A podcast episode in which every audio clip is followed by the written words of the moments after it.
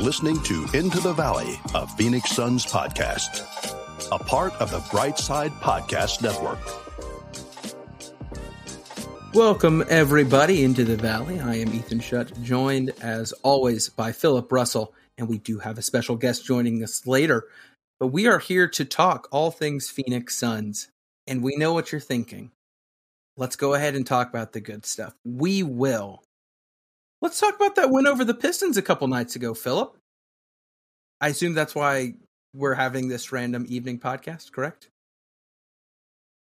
I'm down to talk about it. But the problem is, I just told, I actually just told my wife, she was like, What are you guys going to talk about? I was like, Well, we kind of have to talk about the trades because everybody who played really well the last couple games, they don't play for the Suns anymore. So uh, we could talk about the games, but I think you, that's going to make us uh, get in our feelings a little bit. Let's, let's, you're absolutely right. Did you, when talking to your wife about what happened, where's she at in terms of general basketball team construction knowledge, how trades work, how free agents work? Because I had a fun situation of my own. So my better half knows enough about the NBA to know the star players because when we hang out, we talk about the Suns enough. She knows the Suns so, players. she that. knows she knows Mikal, she knows Cam, she knows Da, she knows CP, Booker, of course. And then she knows Kevin Durant pretty well because we watched a lot of Warriors basketball when we were engaged, a little bit when we were dating, but when we were engaged and then when we got married, we watched a lot. Actually, our wedding night, our wedding night, we wound up watching one of the 2016 NBA Finals games. I don't know which one it was. I think it was one of them that the Warriors lost. I think. So it was June 10th, 2016. Fans, you can Google that, but I we Google, watched the Google game that. that night. You said June 10th, 2016, whatever game it was. And again, I think the Cavs won. I think that was part of the comeback. June 20th, 2016. No, June 10th. Oh, June 10th. 20th. I was like, that for sure it was over by then. I have my own funny memory of that game because I wasn't at your wedding. I was yeah, on, a, on cru- a, cruise. I was on a cruise and said, very sorry. Uh, June 10th, 2016, Warriors win game four to go up three ah, to one. There you go. What I remember is I watched the block with a bunch of strangers on a boat and the place lost their collective mind. And I would say it was 90% Warriors fans, 10% Cavs fans, and I was there cheering for LeBron, who I guess we also should mention as we continue to uh, move towards the the trade discussions here. What were, what was your uh, emotional reaction to the LeBron situation? Watching him break the record, Suns fans. I'm going to give a B plus to general reaction. I thought Suns fans as a whole on Twitter appreciated it, enjoyed it, took in the moment, and then those who I would give a D minus to were those complaining about the stoppage in the third quarter game that they were only watching because the event took place that the game stopped for. So I'm born and raised a Bulls fan, which has caused some consternation on this very podcast network in the past. So a lot of people, like even at work, will come up to me because I wear Bull stuff to to work they'll come up to me and they'll ask about the Jordan LeBron debate. And here's where I've come down, and this gets back to LeBron breaking the record. I think LeBron James is the best player to have ever picked up a basketball. Here's what I mean by that, and here's why I'm using the word best scoring, passing, defending, an evolution of his career consistency throughout his career. I don't think anybody has done it better than him. Statistically speaking, he is unquestionably going to have the best NBA career whenever he retires. It will be unimpeachable. That, however, doesn't necessarily mean that he's the greatest. Like when I think of greatest, I'm thinking of it factor, those intangible stuff that's not going to show up on a stat sheet necessarily. And when it comes to greatest, LeBron has done stuff that I don't think anybody has ever done on the basketball court. I think his performance in 2016, which we were just talking about, is one of the most impressive things so anybody has ever done, along with um I can't remember that other guy's name who played for the Cavs then too. but but Bill Russell and then especially Michael Jordan, since it's more recently, like they were great in terms of winning, in terms of the aura that surrounded them and that still surrounds them. So I think that's just like an interesting way to kind of make the distinction in my mind between who's the best player to have ever done it, but that doesn't necessarily mean they're great. I think a good example of this is actually Kobe Bryant.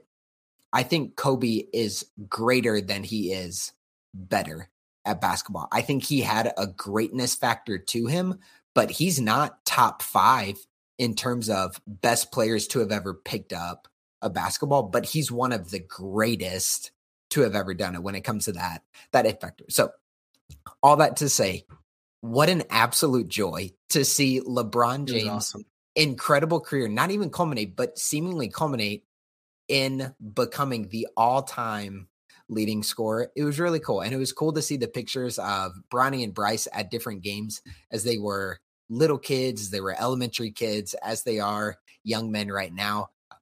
Really great moment. I'm a I like LeBron and I have thoroughly enjoyed watching his career all the way back in I guess 2003 and maybe before 2003, watching his high school games on ESPN, reading the chosen one article from Sports Illustrated and then everything that has unfolded since then. So, as the uh, as the kids say, he deserved all the flowers that he got that night. And as our uh, our guy Kevin O'Connor says, don't take it for granted. Like it has been a delight and maybe the delight of our sports lives to have witnessed LeBron James. Yeah, uh I was trying to think of other athletes in other sports where I will get to tell my kids, grandkids, yeah. whatever, like I watched them play their entire career. Mm-hmm.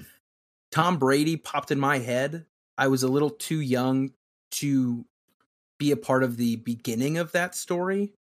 LeBron, on the other hand, I remember the magazine cover.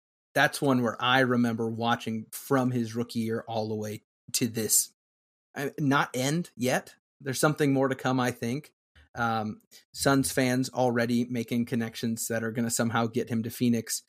Uh, hop on the coattails of a certain Kevin Durant for for a ring, but uh, I think he's got a lot more good basketball left, especially if he is in a situation where he can take off nights against the Bucks, if you will, uh, and kind of continue to take such great care of his body. But yeah, Brady popped in my head.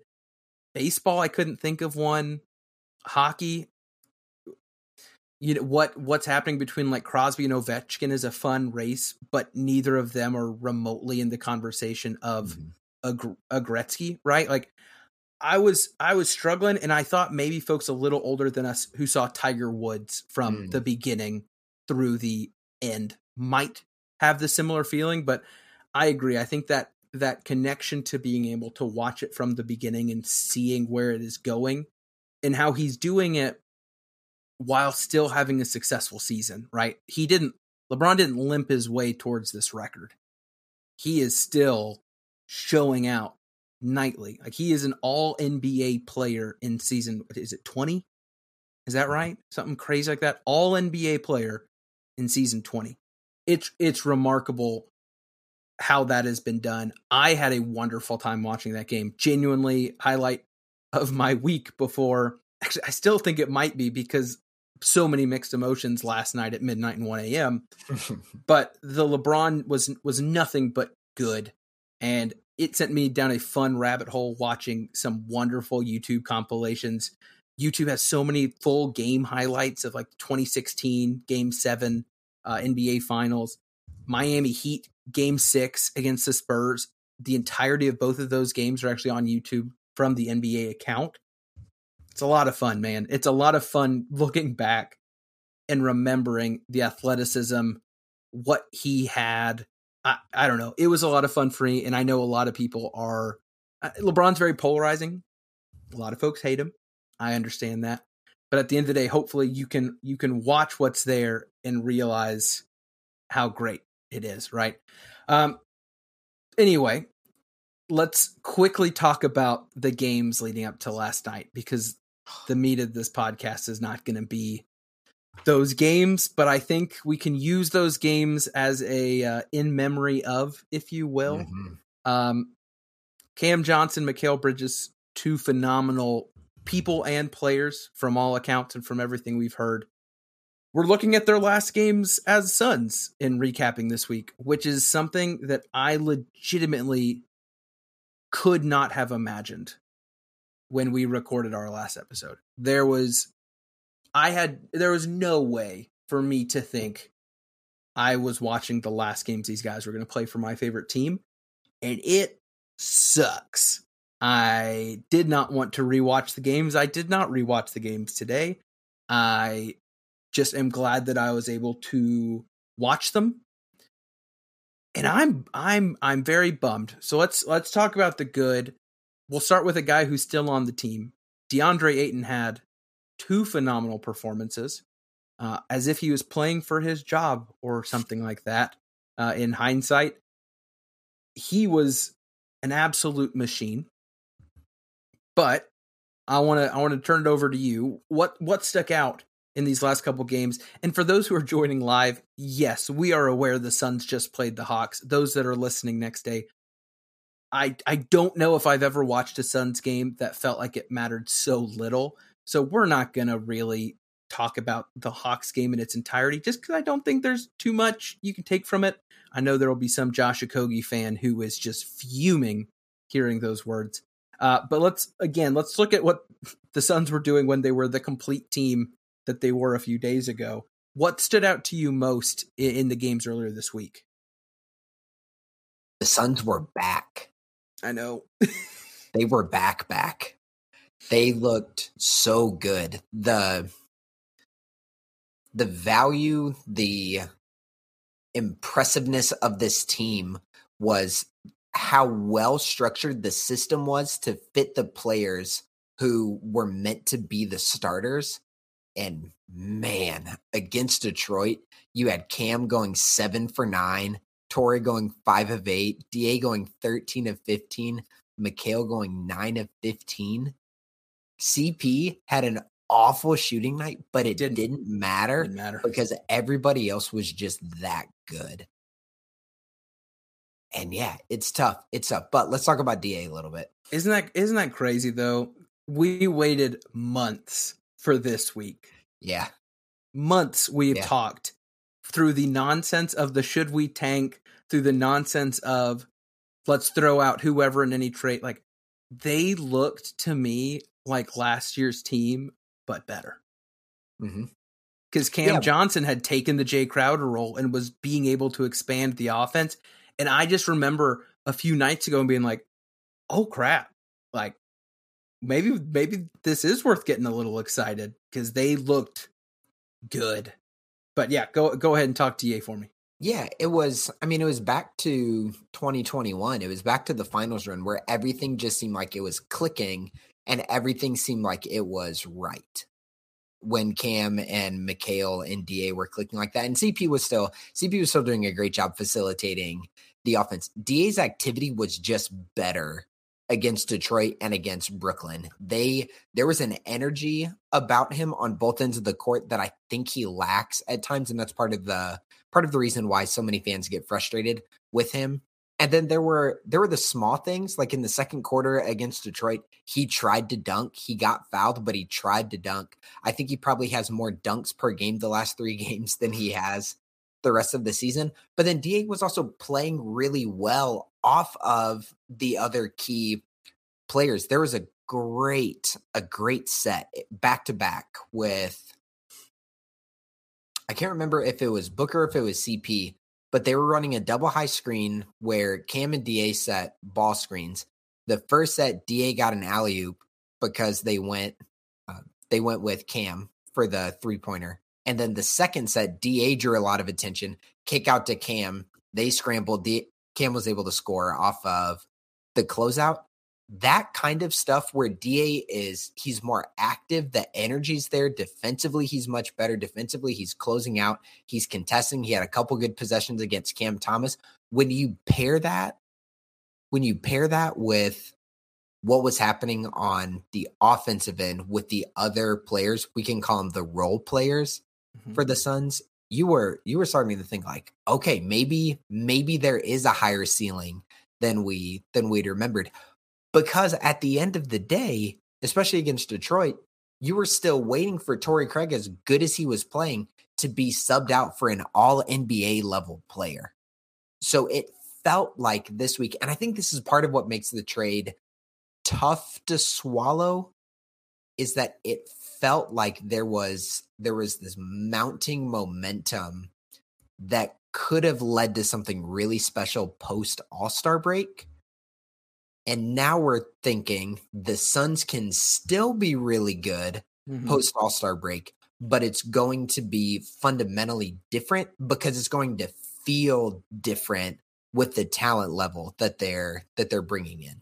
Well, and that that too, that momentum was building into the Brooklyn game where Booker yeah. was finally coming back, coming off his longest stretch without playing in his entire career. And it felt like in Detroit, you saw, oh my goodness, the pieces are fitting together where they should be. And there is one star shaped hole that is getting filled this week.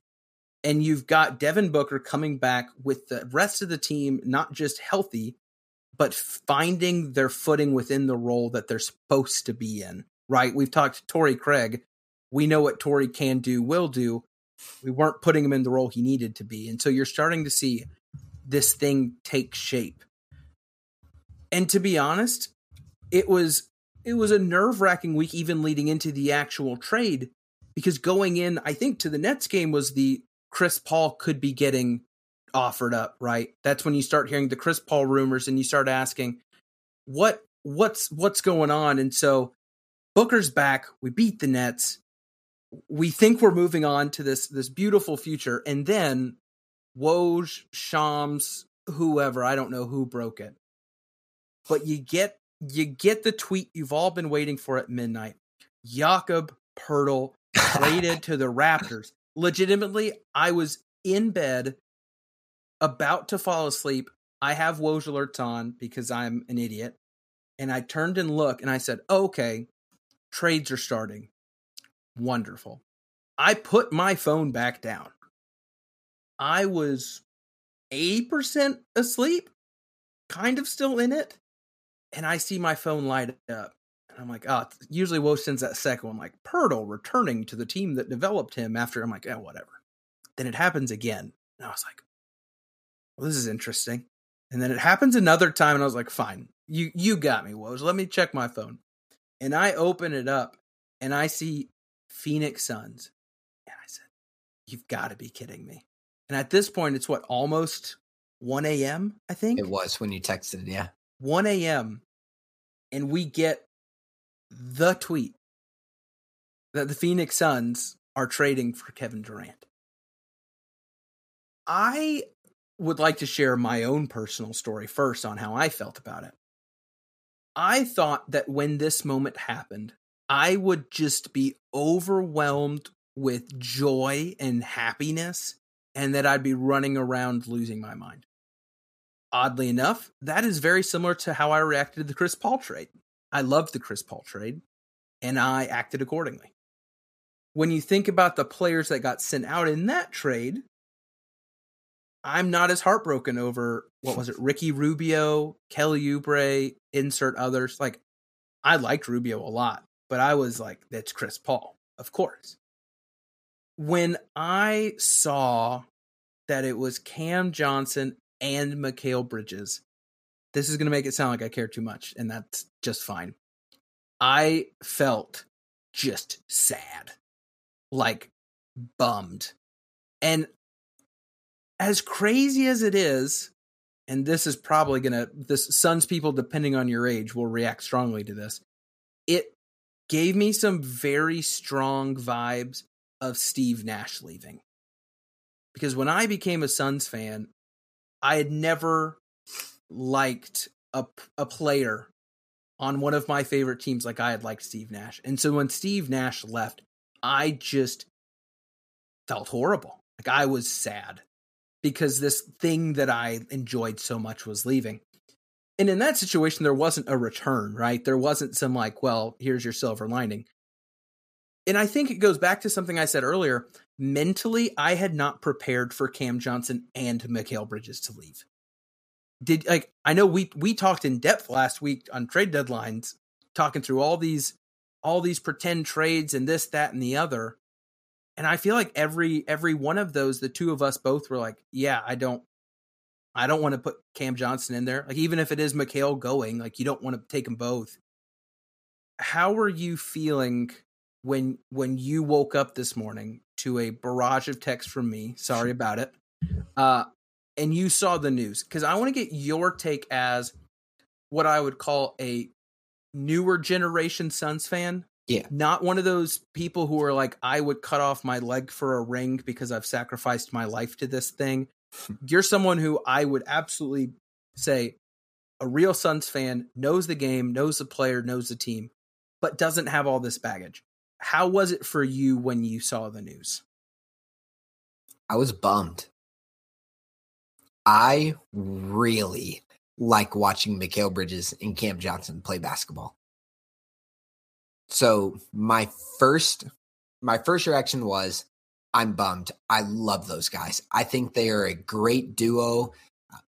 Vibes is vibes is the wrong word for this. And I know vibes gets kind of thrown around. What they what they brought was a real sense of community mm-hmm. to the team. And I think they brought a sense of community to the valley as well, which we don't, we're not we're literally across the country from that. But from everything we could say, but tell, we could tell from here in Kentucky yeah. that there was a special connection there.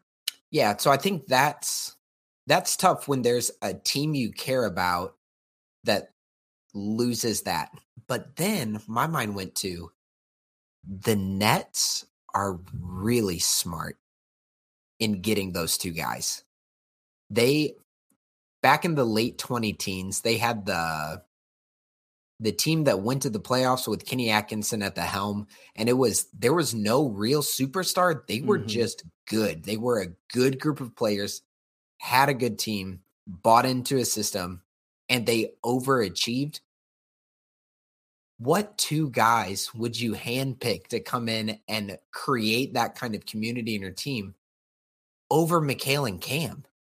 Like that was a great, great trade for the Nets assuming KD was going to go. Like mm-hmm. if you're mm-hmm. having to get rid of a guy like KD, I think they did a great job getting two guys who play the wing, which I know they're not they're not lacking on wings right now. But I thought it was a really smart move. And then they kind of crippled the Suns a little bit by also getting Jae Crowder in the deal, which meant instead of doing Mikal, Cam, and then additional salary filler, they get Jae Crowder with the intention of sending him back out and maximizing the assets. So they're getting the assets from the Suns in the form of the picks, and then and then they're getting more assets from Jae Crowder when they turn him around.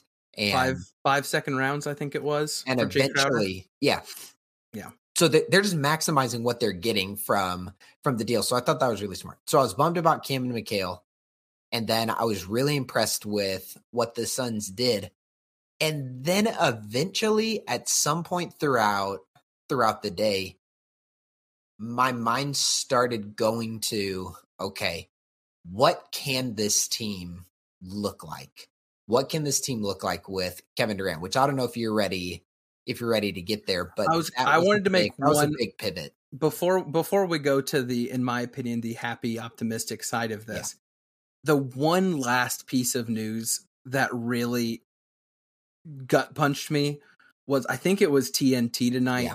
at the game interviewing Mikal, panning over to Cam, also sitting there watching his new team, and finding out that Cam found out from his brother who saw it on Twitter, and Mikal found out via a Damion Lee FaceTime, which is just wonderful in my opinion. Like I think there's a lot worse ways to find out. Damion was basically calling, in essence, to console and kind of offer support during an obviously hard time. He was almost apologetic in the I hate that this is happening type of thing. And Mikal just seemed crushed talking about it. And that is a big smiley man who just looked bummed. And it uh, this goes back to just being a Suns fan. I went a long time with teams full of players who actively did not want to be a part of the Suns and what was happening. And the fact that they've got this this group, this young group they've drafted and developed who very much would not want to leave. That's tough. I'm glad that they're at least together. That was my first bit of of just like, well, at least at least they get to stick together. If they're not getting separated. And I would have hated if Mikal got sent to the Grizzlies or some nonsense like that. I would have lost my mind. So at least they're together with the Nets. They're staying with the Nets. But man, that's that's just tough. And I think I think it just exemplifies how good Mikal and Cam are, not just on the basketball court, but also for the organization as a whole. And I'm hopeful that they can take that with them to yep. to Brooklyn. Duane Rankin just tweeted out about a minute ago. He's interviewing DA post game, and DA said, "I did a lot of crying already. Once I know my guys, the twins, are good, I'll be back to business." Oh. So these oh, are that's and this is sucks. this is where I think a lot of Suns fans probably are sitting right now. Everyone knows how good Kevin Durant is. Mikal Bridges and Cam Johnson understand that Kevin Durant Kevin is Durant. better at basketball than both of them. And there is there is nobody there are only a few people on the planet who should be insulted if you say Kevin Durant is better than you at basketball. So one part of their brain, one part of Suns fans' brains is going, yes, I fully understand that Kevin Durant is that guy. He's walk as soon as he puts on a Phoenix Suns jersey, he is best player without question, without question, the best player on the team. No doubt. I think he's the best best Suns player in history. Legitimate. Yeah, I mean, yeah no shade think, at Barkley, or Nash, but that is legitimately this dude is walking in who is unanimously voted, in my opinion, yeah. better than the MVPs that your organization has had. So that's happening in one part of your brain. But at the same time, you're recognizing that the Suns did also unquestionably just lose something really special in Mikal and Cam. And that's something that as a new a newer Suns fan, and as someone who's been following the team really closely for now two and a half, three seasons, there are there are very few teams, and maybe no other teams in the league who have someone like Mikal. And then I don't think there's any team who have someone like Mikal, and then add on top of that someone who fits so well with him, like a Cam Johnson. So I think it's okay to be bummed. And there is Kellan Olson just did a oh, great oh, job with the article great. that he wrote. He said that the Suns, in a sense, lost their heart and soul. And he's not sure that that void is going to be filled because who's going to fill, who can fill the Mikal Bridges role on a team? No. What you're looking for instead is instead of having this this community this great sense of camaraderie amongst the team. Now you're looking at being the villains, and now you're looking at just stomping some people with the, the sheer amount of talent that you have on the roster. The way that I was explaining it to someone earlier, it was like obviously talent different here. It was like we were cheering for a team that was kind of like the original championship warriors this yeah. fun group who had yeah. bonded and had just done something new and they'd all come up together and Draymond, Clay and Steph were just smiling and laughing and doing their thing. And then similarly, now we're the Warriors with Kevin Durant. Yep. Where you're like, I don't know how the vibe changes. I don't know how the locker room shifts. What I can tell you is they're a better basketball team. What I can tell you is that the talent increase is substantial, but I don't quite know how that's going to feel. And I've talked to Warriors fans who equally felt weird about the Kevin Durant years. because they even said it was like it was a different vibe watching yeah. that team progress through the playoffs, get to the finals, and do what they did. It felt different. It didn't feel like it was their thing anymore. It was some new big power. I don't know. It was just different. And so we're at the 30 minute mark. I, if you guys are listening, either watching live, we appreciate you, or listening on audio. If you came here expecting a, they're to just scream and clap and cry because Kevin Durant's here and we're all happy. I'm sorry we have let you down. I I get it and I know there are podcasts that have done that and they're wonderful and I I've listened to those because it was good to be happy. That said, we have always covered every single aspect of the Phoenix Suns and an aspect of this trade is what is leaving and walking out the door. And I think it would be a disservice to just skip past that and move on. So with that said, we love Mikal Bridges and Cam Johnson. I think all all of us will continue to cheer for them wherever they go. In parentheses, unless they weirdly become villains on like the Grizzlies or Pelicans or something. But I'll still love them at my heart. I just don't know if I can cheer for them. Uh, I also learned on Twitter that apparently, I thought everyone would would be sad about Cam and Mikal at more similar levels because I think that's how I feel as someone who loves Cam Johnson a whole whole lot. Definitely skewed more Mikal, which surprised me a little bit, but I think it makes sense, big picture. Uh, and then Jae Crowder. Two seconds Ooh. of two seconds of silence for Jae Crowder. Moving on. All right. Jae Crowder's gone. That part we can be excited about. Let's talk Kevin Durant. Uh, and we've got someone who's going to be joining us in just about two minutes to talk a little bit more about their opinion on the Kevin Durant Suns. But Philip, you've watched Kevin Durant, I know, more than I have. You followed the Warriors teams at a level that I did not, mainly because I was typically cheering against them. I hate watched them when I wanted to watch good hoops, but you've been watching a whole lot of KD over the last few years. How are you feeling about the Suns right now with the addition of Kevin Durant. Whether you want to say how they stack up best roster in the West, in the league, what what were maybe your initial thoughts when you just started dreaming of a Kevin Durant Phoenix Suns? I thought the Nets were still contenders after the Kyrie deal. I did too. That, that's, that's, how what... highly I think of Kevin Durant. Um, and then when you when you pair that level of talent with just Booker and Ayton, I mean, that is disgusting. A disgusting amount of offensive talent. When you pair that then with Chris Paul, who could then initiate in a pick and roll, cause a mismatch, and then get teams thinking, am I going to help off of Kevin Durant or Devin Booker? am I going to allow DA, as we've seen the last two games, especially against um, Brooklyn and Detroit, they were switching a lot. He pulverized switches. He has that ability.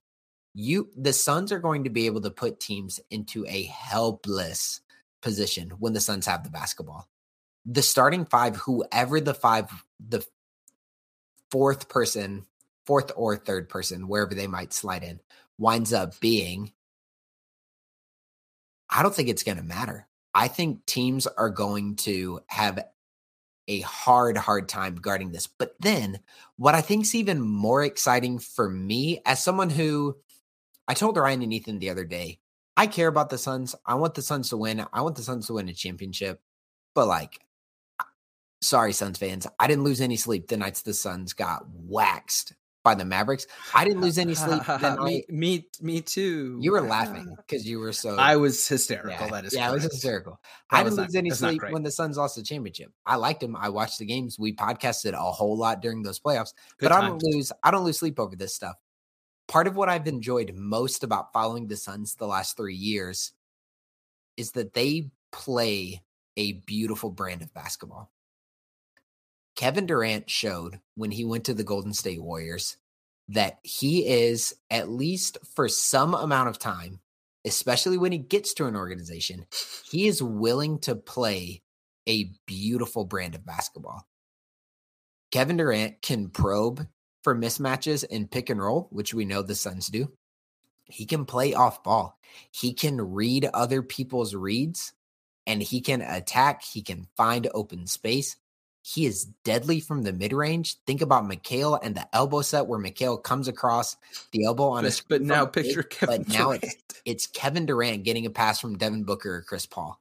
And that play, what that play can also do is then quickly pitch back to the guard into another pick and roll into Kevin Durant, spacing out for a three while the defense is trying to scramble to get that in. I think the Suns will still, I think it'll eventually look like a really good, beautiful style of basketball. I do not think this is going to be Booker takes a turn, Durant mm-hmm. takes a turn.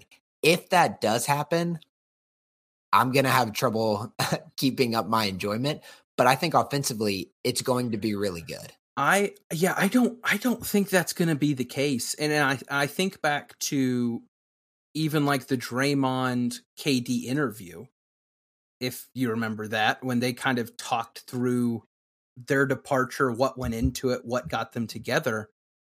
Kevin Durant seems to have an interesting mentality about himself that wants to be a part of beautiful basketball. He said it's what drew him to the Warriors. I can't explain what happened in the time since. I think maybe being created to be such a large villain played a role similar to maybe why LeBron made the moves he did following the decision in his years in Miami. But KD wants to play basketball, and I think he wants to play it the right way. And I don't know if that sounds cheesy, but he can legitimately do everything offensively and defensively. There is not something that you're going to to write down as like this is what we're going to do to attack Kevin Durant, right? It would shock me if he played a your turn my turn style. It just doesn't it doesn't make sense to me. And I think part of it is he's so good off the ball as well as with the ball in his hands. Like just think back to his success with the Warriors when he was on another level, right? He wasn't sitting in the corner waiting to shoot a 3, nor was he okay, I'm going to kind of initiate the offense. He just fit into that system and executed it perfectly. It would it would shock me, I think, for that to happen. And I also think a big part of this is his desire to be here. I think that allows me to immediately take a pretty optimistic approach towards the future and what that looks like because he wanted to be here. He's wanted to be here. He wants to play with Chris. He wants to play with Devin. And I think DeAndre Ayton is the biggest beneficiary in this whole ordeal. DeAndre Ayton has had so much attention and so many eyes on him. And I mean, that the the kid's gonna feast down there. Like think about all the attention. We use the word gravity all the time, Philip, probably to a memeable state. The gravity that is created by Booker when he's on, Ayton when he's on. Where on earth will the defense go? So, want to bring in a guest, first time guest to the podcast, and someone who has been doing some phenomenal writing on Brightside. Uh, our man, Stephen at Stay True S.3, who's got the jerseys behind him. Philip, I know you appreciate one of those even just a little bit more, even though it is the uh, Carolina blue and not the Chicago black and red. Stephen, how are you doing, man? Man, man, blessings and abundance to you guys. I'm doing great. How about yourselves? We're doing good. How was that article writing about one of the most boring games of the season against the Hawks? Man, listen, it's as much of a skill as it is to write about the fascinating stuff is even more of a skill to be able to make something out of nothing. so that's what that's what that's what those reps were for sure. well, Steven, if you guys don't follow him on Twitter, has been putting out phenomenal content for this season. He, in in my opinion, to to reference you to our very first guest on the podcast has been filling a hole in my heart that was left by our buddy David at the four point play, who was my go to for video breakdowns, offensive set breakdowns, and stuff like that. So if you've not followed Steven, make sure to check him out. But Steven, we've we've been running our mouths here. What was your initial reaction when you saw the KD trade? And then I really want to hear what you think the offense is going to look like with this guy coming in. So my initial reaction was um it was awkward at first because I was falling asleep at that point because it was it was like midnight or a little after midnight uh central time when it happened. So I was kind of dozing off and then I got the notification. I was like, no way. And I went from zero to a hundred. like instantly, I was like, nah, no way, no way. And then uh, of course I got to refresh on the timeline like everybody else. And then once it confirmed and it was kind of settling in, uh, it was just pure excitement, you know. Uh, of course, it was I was initially I was trying to figure out who was leaving because of mm-hmm. course you only get the big name that's involved who's being added to the Suns. And then we found out it was Mikal Bridges and Cam Johnson, the twins. And of course that's a like it was tough to kind of grasp not seeing those two on the court with this team anymore. But you know, you gotta pay a price to make an acquisition the likes of Kevin Durant. So um and just kind of looking at the offense uh, kind of at the surface level without diving too far into it. Uh, my initial thoughts were, how in the world do you guard this team?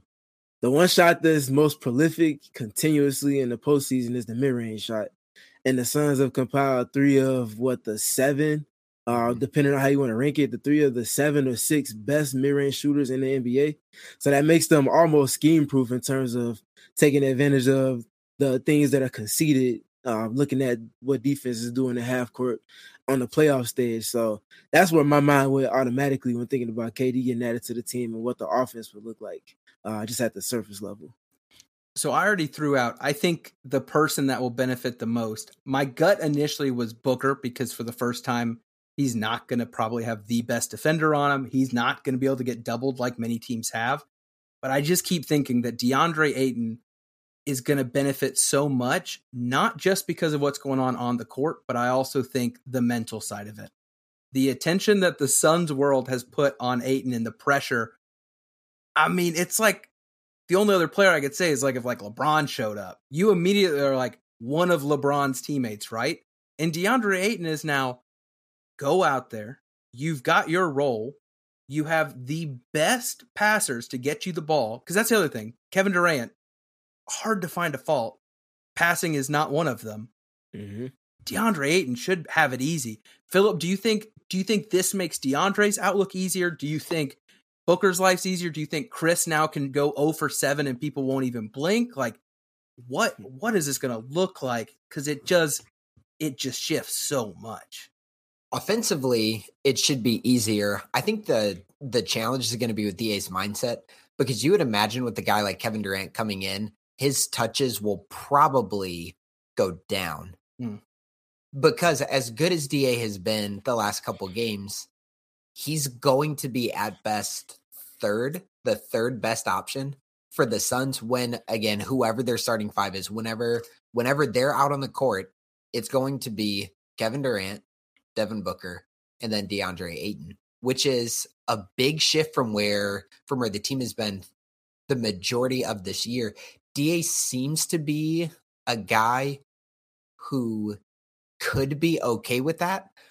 I hope I hope that he shows that he can have the energy and he can have the motor to keep setting the screens, getting back to setting good screens, to creating the gravity that we just talked about with his with his rim runs. And then and then when KD and Booker are fully healthy, I still want them to get DA the ball in the mid range so that he can keep opposing bigs honest with his 15 to 18 foot jump shot. Because if he's if he's hitting that shot consistently, that means that the lane is going to be that much more open for Booker and KD getting downhill. And when you talk about an unstoppable offense, when a defense is worried about your center knocking down a mid range jumper, so then they can't commit as much attention to a Kevin Durant going downhill, it's nasty. I see. I saw. Funny enough, that popped out to me during my LeBron re-watches this week, watching the Heat Spurs.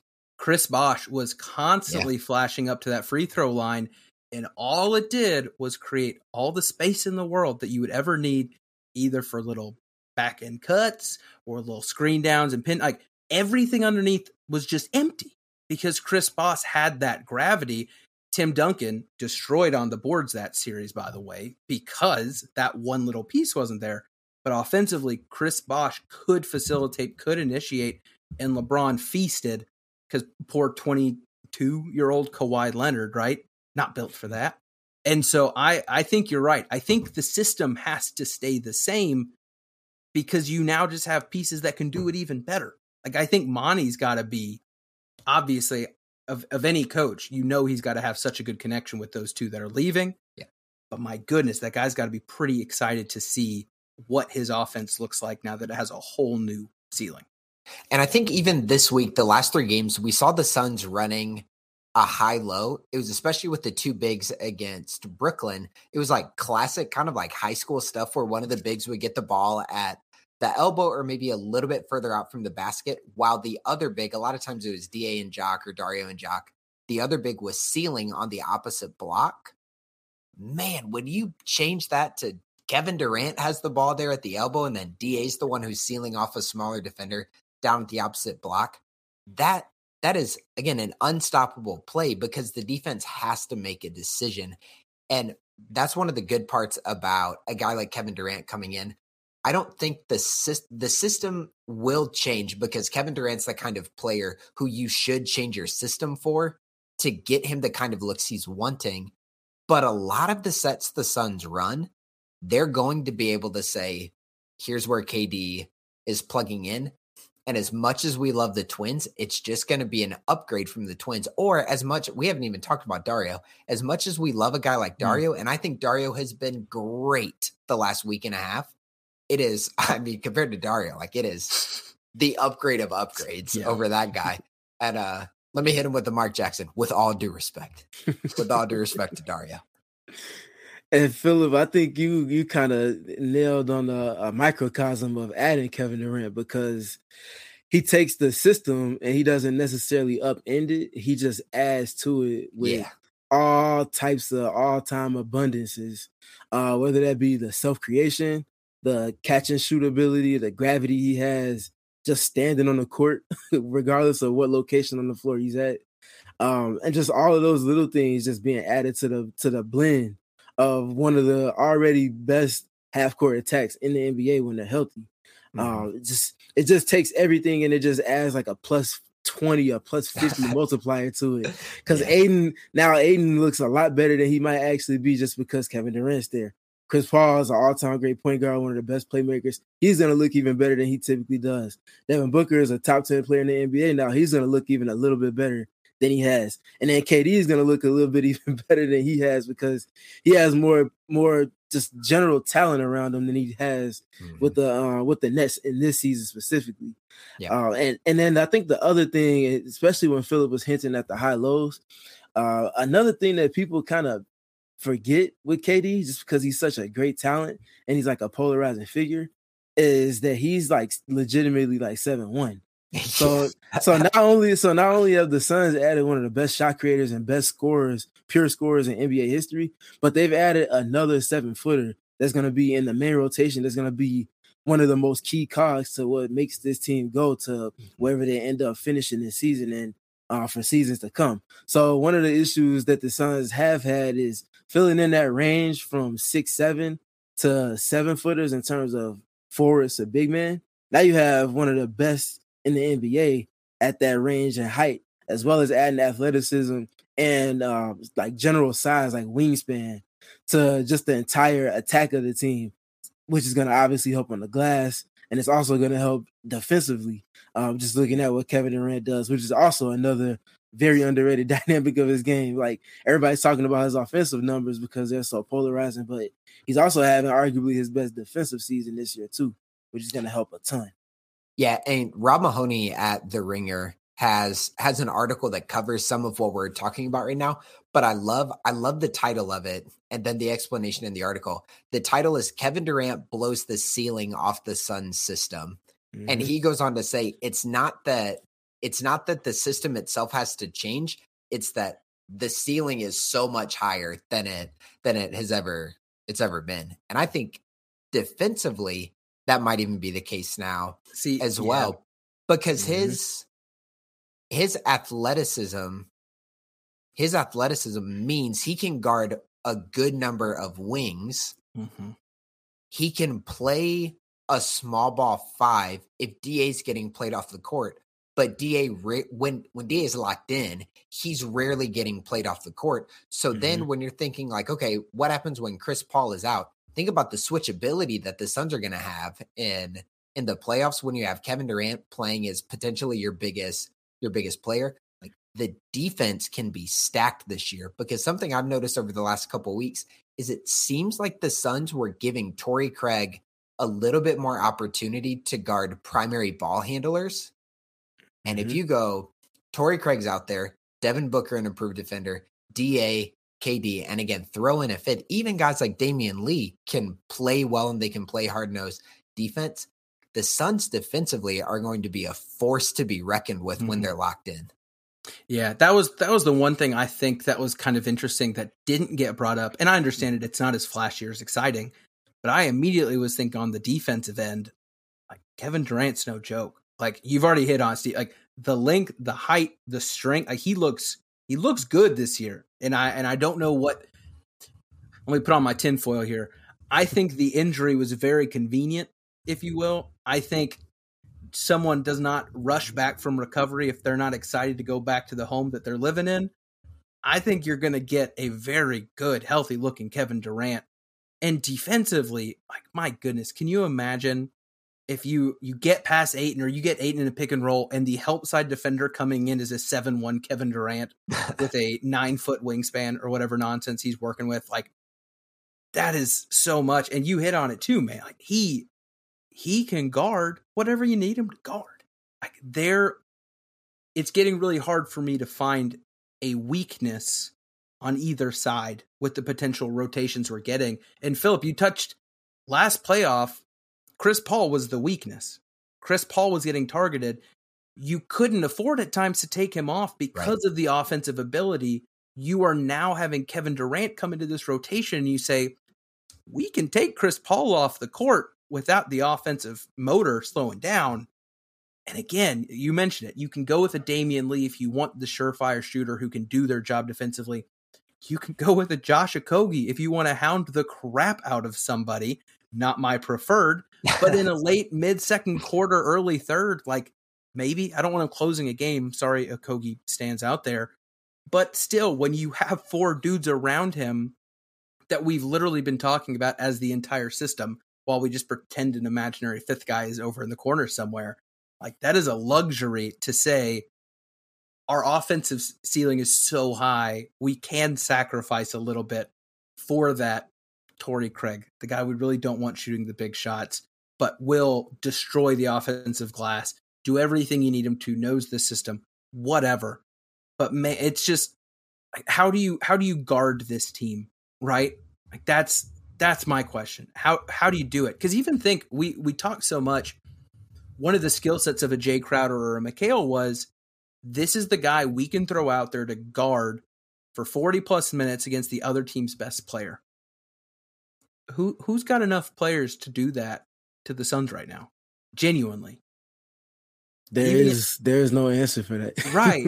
Like do you throw your big strong I mean, the Mikal Bridges, Jae Crowder of your team against Kevin Durant, and then who you who you got on book, right? And if you're taking your big strong guy, especially come playoff time when centers get played off the court, what are you doing if DeAndre Ayton's still out there? Like it, it just seems that if if they don't mess this thing up, they are going to have an offense that can do things at a level that we have never seen in Phoenix Suns basketball. And I and I think big picture wise, the Nuggets have to be sick. Oh yes. about what just happened because that was that was one of the questions I had about about Denver with how good Jokic and Gordon were playing together. Like the way so Jokic and Murray would run pick and rolls and then Gordon either in the dunker spot or cutting off of off of drives, they looked like a force and throwing up your hands going, How do you cover how do you cover mm-hmm. this team? I think the Suns have taken that, and I don't think they're the Suns are necessarily significantly better offensively than the Nuggets, but I think they are better now. And that that was going to be what the Nuggets were hanging their hat on going into the playoffs was at the end of the day, good luck stopping us. And what we're saying is the Suns are going to be able to say, good luck stopping us. And also, here's our defensive lineup that we can throw at you as well. And and I'm rambling a little bit. The defensive lineup still is going to have Devin Booker and Kevin Durant. Exactly, and that's the that's the caveat there. There's no offense defense substitutions needed. Mm-hmm. There's no um there's no like extra tweaks you need to make to your rotation. You're gonna have your best offensive lineup is also gonna double as your best defensive lineup, and the continuity within that, um, as well as the ability to execute multiple schemes depending on who the opponent is, or even change up your schemes over the course of the game. It's not gonna lose any of its leverage uh, because you have these wide ranging athletes that are going to be able to, uh, especially on the defensive end of the floor, eat up the space on the floor that they need to in terms of um, blocking the passing lanes, but also be able to make the rotations if Ayton, if uh, Monty Williams decides to use Ayton closer to the level of the screen. Uh, depending on who it is that they might be going up against in the playoffs, like say Jamal Murray, since we're talking about the Nuggets. You don't want to put necessarily play drop against them because that's going to concede three point opportunities, which obviously he's hunting out. So if you move Ayton up to the level of the screen, or at least up to touch, if not completely to the level, then you got Kevin Durant, who's a seven footer with the wingspan as, as long as DeAndre Ayton's, that also specializes in playing the secondary uh, rim protector. Yeah. They can also, that's also more than willing to not just go and contest with verticality, but he's willing to sacrifice his Actually, body yep. and take a charge. So like he does all these little things on top of the wingspan and on top of the athleticism and the anticipatory skill that's needed as a low man to just make these rotations. And then you add Devin Booker to the mix where if he's tagging, he's more than athletic enough to tag and recover and close out without being blown by. And they never lose their defensive shell is what I is what I have in mind. And if you're not losing your defensive shell and you're continuously flattening out opposing offenses, and then you're coming down court and blitzing teams with all types of scoring. like, what are you what are you gonna do? And then uh, to Ethan's point when talking about how do you guard this team, that's something else that came to mind for me because like when you're looking at it, you can't trap Devin Booker, like you said, you can't trap Kevin Durant, you also can't trap Chris Paul. But in the event that you do feel like that's the best scheme to use against them at any given moment, guess what? DeAndre Ayton is a much proven uh, short roll playmaker. Guess what? if Kevin Durant screening, Kevin Durant is as elite of a short roll playmaker as you can get that can also score from the mid range. And also adding that adding to that, DeAndre Ayton has a soft touch floater that he can get to um, just underneath the free throw line, and he hits that at a high efficiency mark as well. So it's like, what do you do with this team? You can't double, you can't play at the level that's going to concede underneath. Um, you can't trap. Like, what are you gonna do? Just like, good luck, good luck, man. and I think I think it's interesting too to think about um, with as you mentioned, Stephen, how big Kevin Durant actually is. You wouldn't want to do something like this the entire game, but the Suns will be able to mix in gimmicky defensive sets as well. Mm-hmm. Where let's say hypothetically you have Devin Booker guarding Jamal Murray, and you have Da on Jokic. If they want to, they can blitz Murray and as they blitz Murray, you need to bring a secondary defender who's going to get Jokic in the short roll. And that's going to be a dude who's seven foot or seven one. Mm-hmm. Now, again, you don't want Kevin Durant going up against Jokic for the entire game, but that's an opportunity to just mix up the defensive schemes against some of the league's best bigs, where you can throw KD out there, not on the block, but at the elbow, where hopefully his length will be enough to guard, and then you would have you would of course have Booker trying to close out to the opposite wing or opposite corner. But those that's the defensive versatility when you add a guy who's rangy and who has shown, especially in the playoffs, to be a very willing defender as well. Yep.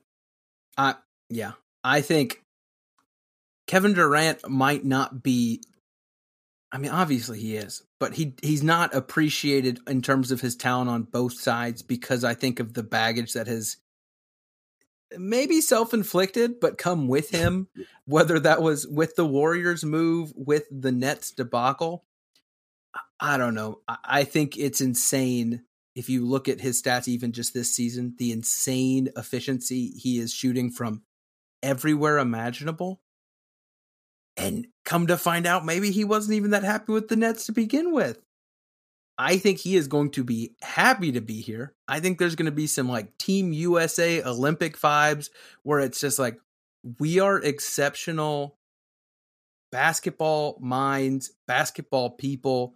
And what is it? Sicko? Is that the the JJ Redick phrase? Like Mhm. those those are three sickos who legitimately I don't I assume they sleep, but probably listening to film somehow. Like it's gonna be insane.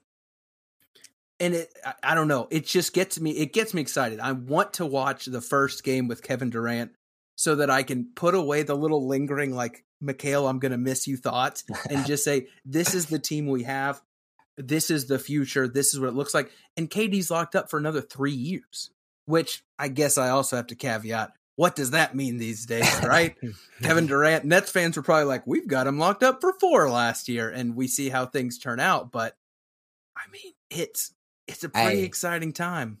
Suns fans just need to remember that when Kevin Durant went to the Warriors, they got mollywopped in their first game by the Spurs. So one game, one game's not going to make a difference. So uh, hold off on your. I wish we had Mikal instead until uh, until the Hey, playoffs. our fans were asking to tank about three weeks ago, so Yeah, let's not true. let's not The have too high of expectations here. Yeah. uh, we're we're getting close to this hour mark. I wanted to end with a question that came in through the comments from Josh uh, and Stephen. I wanted to say also in the comments we have the person usually on the bottom of the triangle, Ryan, giving you some love as well for joining us. So again, wanted to thank you for being a part of this. We've got Josh's question that I think is a phenomenal one. Does this move make the Suns a finals or bust situation this year. And I think you can kind of say moving forward as well, right? These teams that make decisions to say this if the outcome is not holding the trophy, the mission is not accomplished. Now, Steven, I'll let you take it first. Is it finals or bust for the Suns given the moves they've made? Well, I mean, you don't, you don't, you don't have a new owner rush and expedite the process uh, while purchasing a four billion dollar franchise, and you also don't, you also don't have that same owner flip from going to his introductory press conference to adding a top three level talent within twelve hours of his first shift, without having the aspirations of winning a championship in mind. So. I don't personally like the finals or bust uh, mindset just because I feel like if you're a true competitor, it's gonna be that way naturally. And if you have to add like an added to it, then you're probably not you're probably not doing it the right way.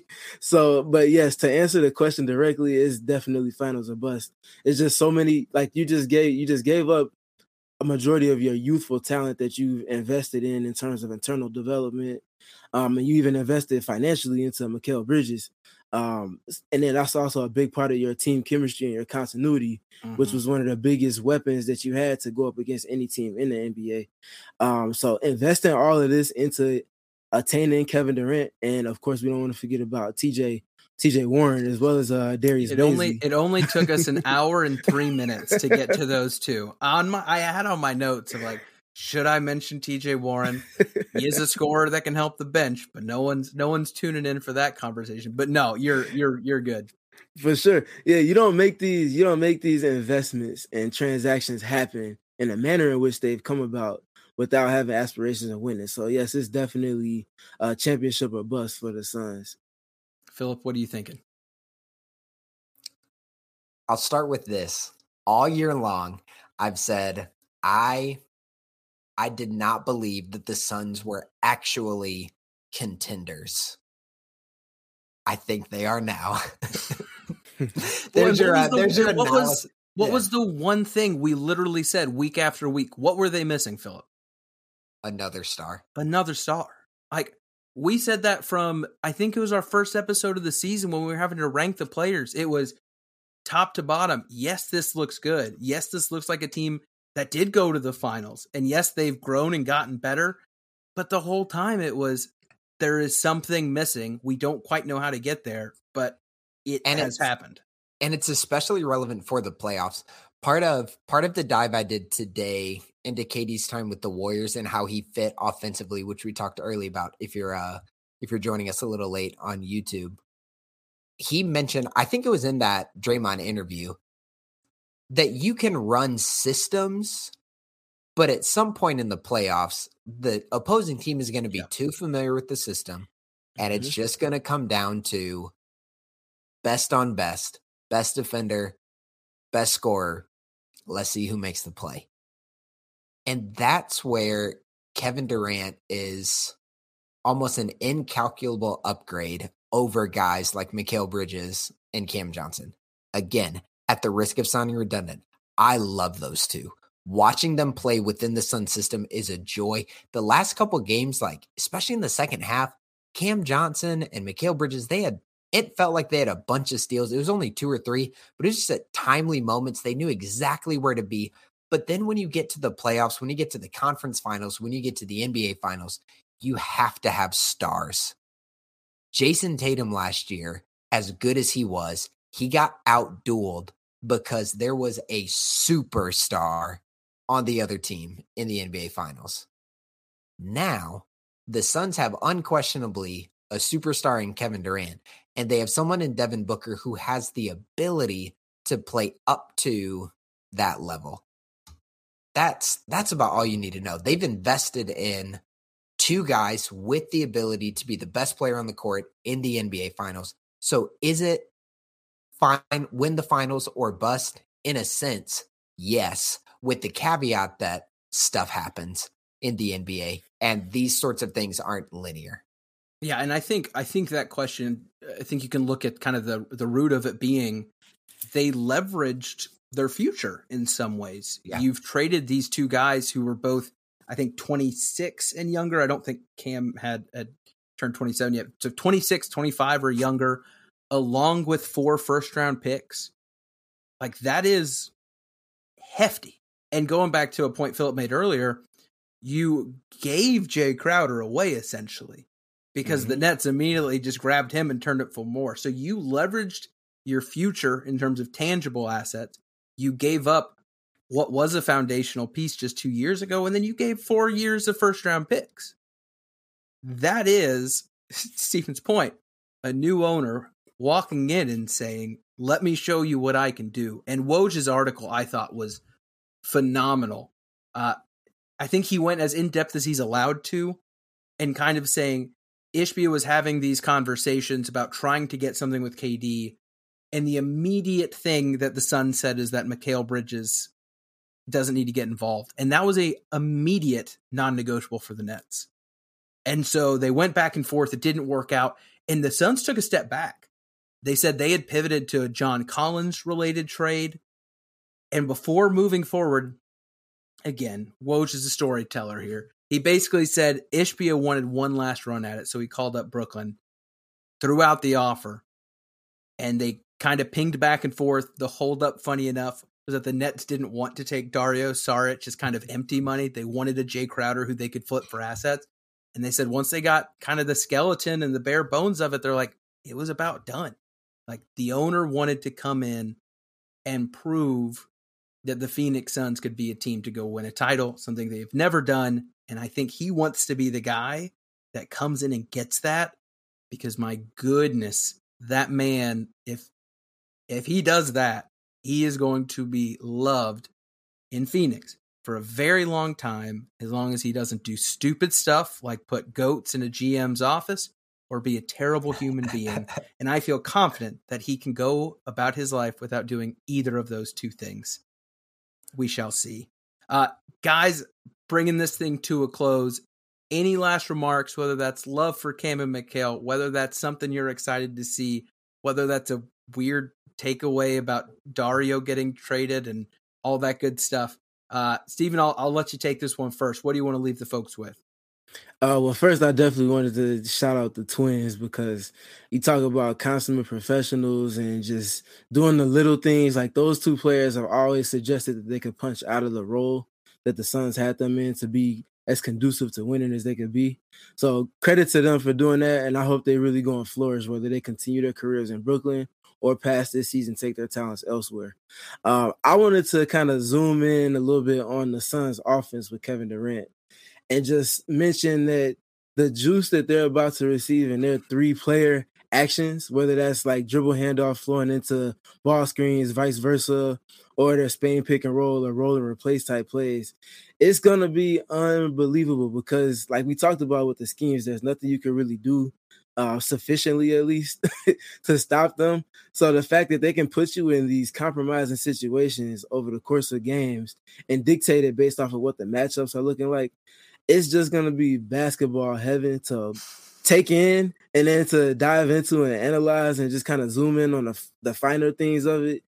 Um, and yeah, I'm just I'm just excited, and I'm also excited to see what Chris Paul is gonna do, having not just one elite scorer with him, but two, because like I mentioned in the opening, he's one of the best playmakers of all time. He's also one of the most cere- cerebral uh, basketball players to ever grace the hardwood. So having these type of tools at his disposal, it's it's it's gonna be it's gonna be unbelievable, man. And I'm excited to see it that was actually you kind of ended with with what I wanted to say as my last point. I'm curious to see what this does for Chris Paul's career as he kind of goes towards whatever that end may be. Uh, I was bummed seeing the initial reports of the we're trying to move off Chris Paul for a Rozier, VanVleet, whatever, whatever. Like I want to see Chris Paul get it. Like after cheering for Steve Nash and watching this incredible point guard operate on such an insane level, not get to the finish line. I want that for Chris Paul. I want it to happen here. I think he's been a huge part in elevating the team to where they're at. And I think there's a chance that this could add some longevity to his productive nature within the league and within this team because I think he is going to shine being surrounded with the talent that he has not had with him to this level in quite some time. So I'm excited for him. I'm excited for the rest of the team. Philip, what you got for us, good sir? I was thinking about this, and it it might sound like an overstatement, but Mikal Bridges is the kind of employee, coworker, friend, person. It seems like you just want to be around. And it seems like Cam Johnson has a lot of that as well. He went about his business. He obviously worked hard. He obviously was improving in his profession, but he went about it with such a vibrant joy. And in in my job, I know the people who can find joy in what they are doing while they are working hard, while they're getting better at their craft, like those are the best people to be around. So again, it is a loss for the Suns. I think for like we said, it's not just vibes, like it's the community around the Suns that that is a loss. But I also think the the trajectory of of the podcast that we just did and that you're still listening to is probably the best way to think through what the Suns just went through. We started at a pretty low point thinking about how good the Twins are basketball wise and for the community. We honored what they did, talked them up, gave them their flowers. And then we started trending into this more hopeful discussion about what is it going to look like when Kevin Durant comes here. And I think that's a good process to go through like, yeah, recognize recognize that something's going to be missing, especially until KD gets back from this mm-hmm. injury. But there is something really exciting around the corner for Suns fans, and it's going to be a joy to uh, document it with this, at least with this YouTube channel. hey, who knows where the podcast is going to yeah. be? But the YouTube channel will be right here, and Brightside will be still getting that beautiful written art for our man Steven and so many others who are still on that grind, writing exciting pieces about horribly boring games against the human Q-tip, Trae Young himself. Uh, gentlemen, this has been a lot of fun. It was a good therapy session for me. Last night, I DM'd Steven at like one in the morning, like, all my friends are asleep. How are you doing right now? Because I had to talk to somebody because I was struck, like, everything we've talked about and kind of fleshed out was like happening all at once. And it's mm-hmm. been good to talk this through. Uh, Steven, let the folks know where they can find your stuff, man. Anything else you want to plug other than that Brightside Writing? I know you've got a lot of stuff outside of just Suns as well. Yeah, so I do, of course, writing about the Suns. Um, if honestly, if you just follow me on Twitter, you'll see a lot of my stuff. I'm always posting something basketball related. Uh, I do a lot of stuff with the WNBA as well, specifically with the Chicago Sky, but generally with the WNBA as well. Uh, of course, that comes after the NBA season is um, is done and everything. But but yeah, film sessions, um, just kind of zooming in on little things, player characteristics, all of that fun stuff. Um, if it's basketball, it's me. so yeah, shoot me a follow. Uh, if you want to talk hoop, I definitely talk hoop with anybody that's willing to speak about it from a transparent perspective. And uh, yeah, let's continue to learn about this great game that we're we're blessed to be able to see on a nightly basis. Mm-hmm. I love it, and and I'll go ahead and embarrass Steven here. Well, I'd never even talked to the guy. I found his stuff. I went deep diving through all his old tweets, and this was October and I messaged the guy saying, I just scrolled through lots of your stuff and I love the way you talk about the game. Thank you for your hard work. He is putting in the hours, NBA, WNBA, hoops in general. Philip talks about it all the time. The more you know about the game, the more you can appreciate the game, and the more you'll come to love the game. That is what we're about here. And hopefully, you all who have been listening and watching are enjoying it. So, again, thank you to Stephen for joining us. Philip, I know you have one more thing you need to say before I bring it to a close. Go, son. For Stephen and Philip and Ryan, who couldn't be with us, I'm Ethan Shutt. This is Into the Valley Phoenix Suns podcast. We out.